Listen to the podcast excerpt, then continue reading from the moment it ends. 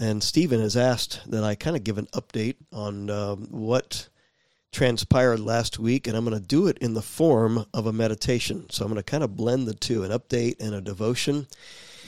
Um, I went last Sunday to speak at the church I pastored in Colorado and spoke about Acorn Global Advance, the mission organization that uh, we've started.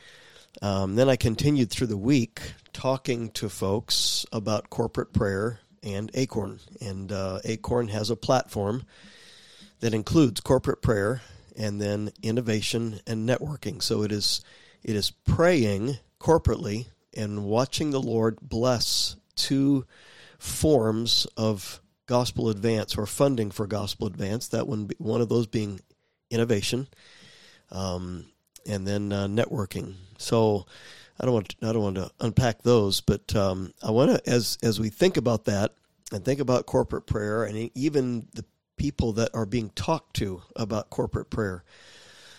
Um, let's pray real quick, Lee, and then um, I want to ask us a quick question. So, Father, as we start this today, we'd ask your blessing. Uh, we pray that you'd um, help my voice hold out. And when I talked to Stephen this morning, it was stronger than it is now. But uh, grateful, we're grateful for the opportunity of of gathering and praying, and we'd ask your blessing on this time together in Jesus' name, Amen.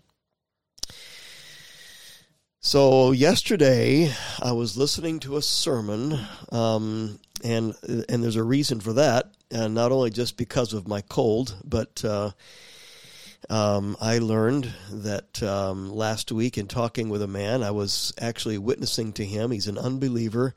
His wife and family are believers. He may even jump on this call. He would not mind my telling you that he's an unbeliever. Um, he's, um, I would say, he's a somewhat of a seeker. He's more of a deist, and um, um, I was meeting with him for a couple of hours at the end of the week and uh, in my old church pastoral office. And I've been talking to him about trusting Christ for several years. And um, um, on Saturday, um, he alerted me that he had been tested positive for COVID. So that meant that I was exposed to it. So I'm going to be tested today and uh, and tomorrow. I should be fine. But um, but because of that, I was not in church yesterday and I was listening to a sermon by a friend of mine who was also, Phil would know him, I think. Well, maybe he's old, quite a bit older than Phil, I guess. Uh, a fellow by the name of Brent Cook, who's a professor of apologetics at Bob Jones University. He was in the youth group when I was a youth pastor, and he was talking about the first words that we hear Jesus speak. And uh, maybe more in the, the first words we hear Jesus um, use in ministry. So we hear the voice of Jesus um, where he told his parents, I must be about my father's business. We know those words if you know, know the New Testament. Um, and then following his baptism, um, he quotes scripture to Satan and uh, kind of launches his public ministry, if you will, at that point. And but then we have to ask, or the question was asked, what's the first thing that Jesus says in his public ministry. So we know that John the Baptist um, said, and by the way, we're going to go to John chapter one in our in our Bibles today. If you want to be turning there, John the Baptist um, said, "Behold, the Lamb of God who takes away the sin of the world." So we know that John was the forerunner; he was the one preparing the way to Christ. So when he said that, people made their way to Jesus. So, uh, John chapter 1 and verse 35 says, Again, the next day, John stood with two of his disciples, and looking at Jesus, he walked. As he walked, he said, Behold the Lamb of God. Verse 37. The two disciples heard him speak, and they followed Jesus.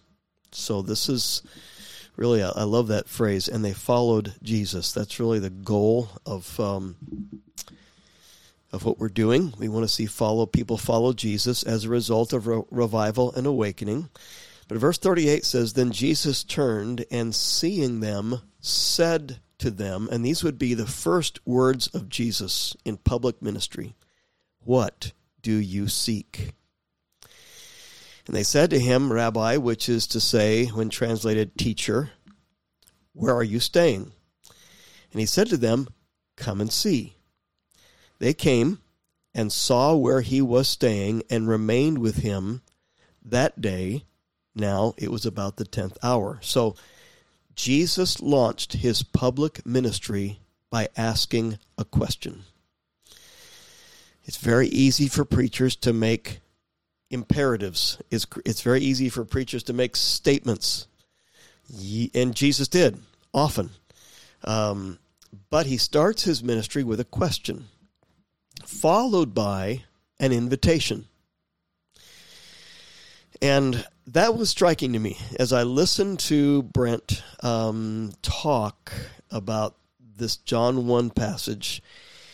It brought me back to what I was doing, not thinking of this text, but what I was doing last week. Um, as I met with pastors, I would comment about the, the tone of our Lord when he said, My house shall be called a house of prayer. And my question to them, and my question to me, and I question, my question to us is Does this characterize our gathering? Does this characterize the gathering of God's people? Very easy for us to characterize by singing or music or counseling or evangelism or preaching, and all these are good things. And we ought to be doing all these things. But our Lord identified prayer as an atmosphere of His gathering, the gathering of his people. Even to the point where the Lord's Prayer, as we've commented on several times, the Lord's Prayer starts out not with my Father, but our Father who art in heaven. Um, and later in the book of Acts, we find um, we find that we're going to the, the apostles said we're going to give ourselves to prayer and the ministry of the word. So prayer and specifically corporate prayer is has a high priority in the New Testament. Now, I got asked a question early in the week that I wasn't ready for. And now it wasn't that I didn't have an answer, I just didn't see it coming. And I sat with a guy, and I don't remember, I guess it was um, the current um, co pastor of the church. Um, it was on Sunday afternoon where I preached on Sunday morning, and the current co pastor said, What would this look like? On a Sunday morning, in a small group, on a Sunday evening, on a Wednesday, what does this look like? And um, so, what does the what does my house should be called a house of prayer? What's the application of that? And I was glad for that question um, because it was, it was a searching question, it was a sincere question. If we're to design a culture of prayer, then what does that look like? We know what preaching and teaching looks like.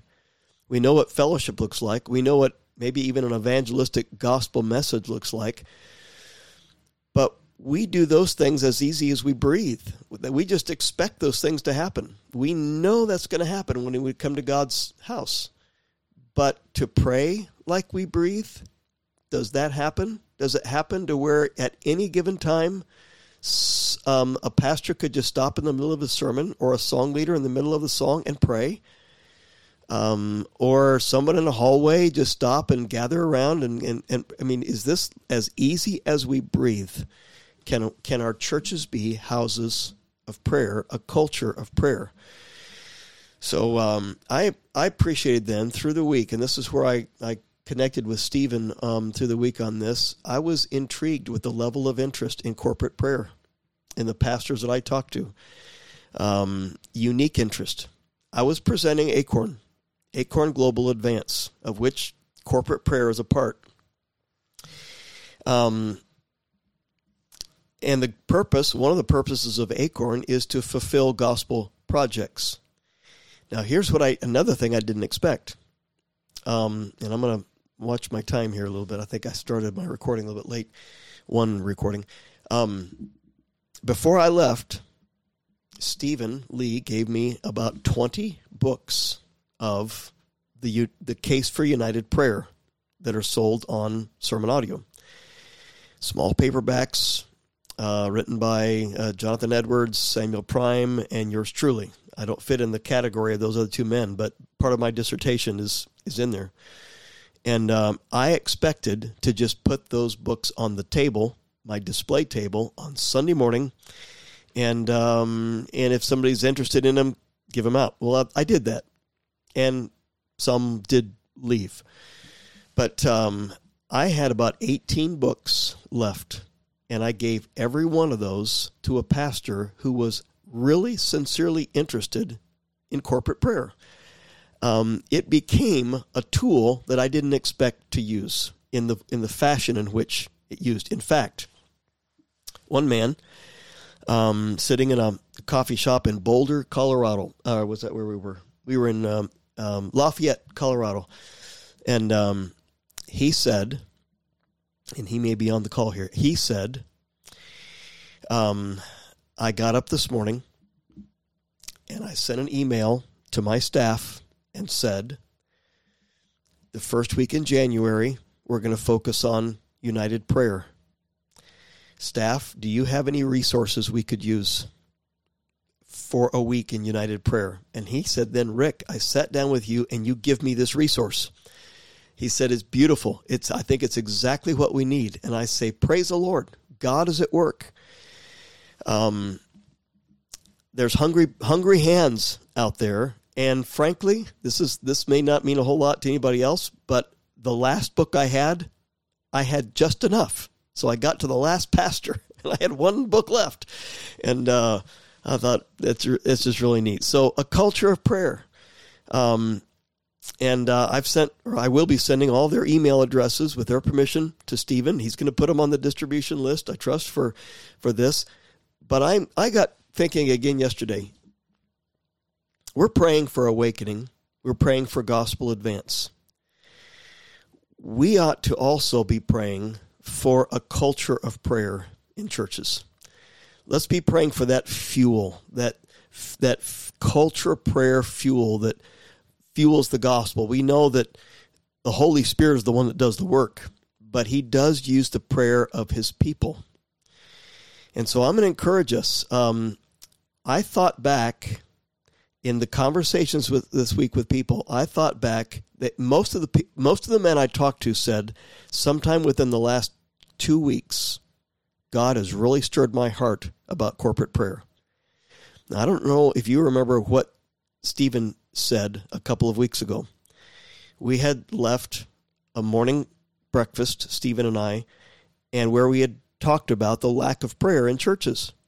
And on that day, he said we ought to be praying that God would stir the hearts of people for corporate prayer and that pastors would understand what corporate prayer is. And could it be that at that moment, that was a couple of weeks ago, could it be that God started stirring pastors' hearts as a result of our praying? So I want to encourage us to continue to pray for a culture of prayer in churches.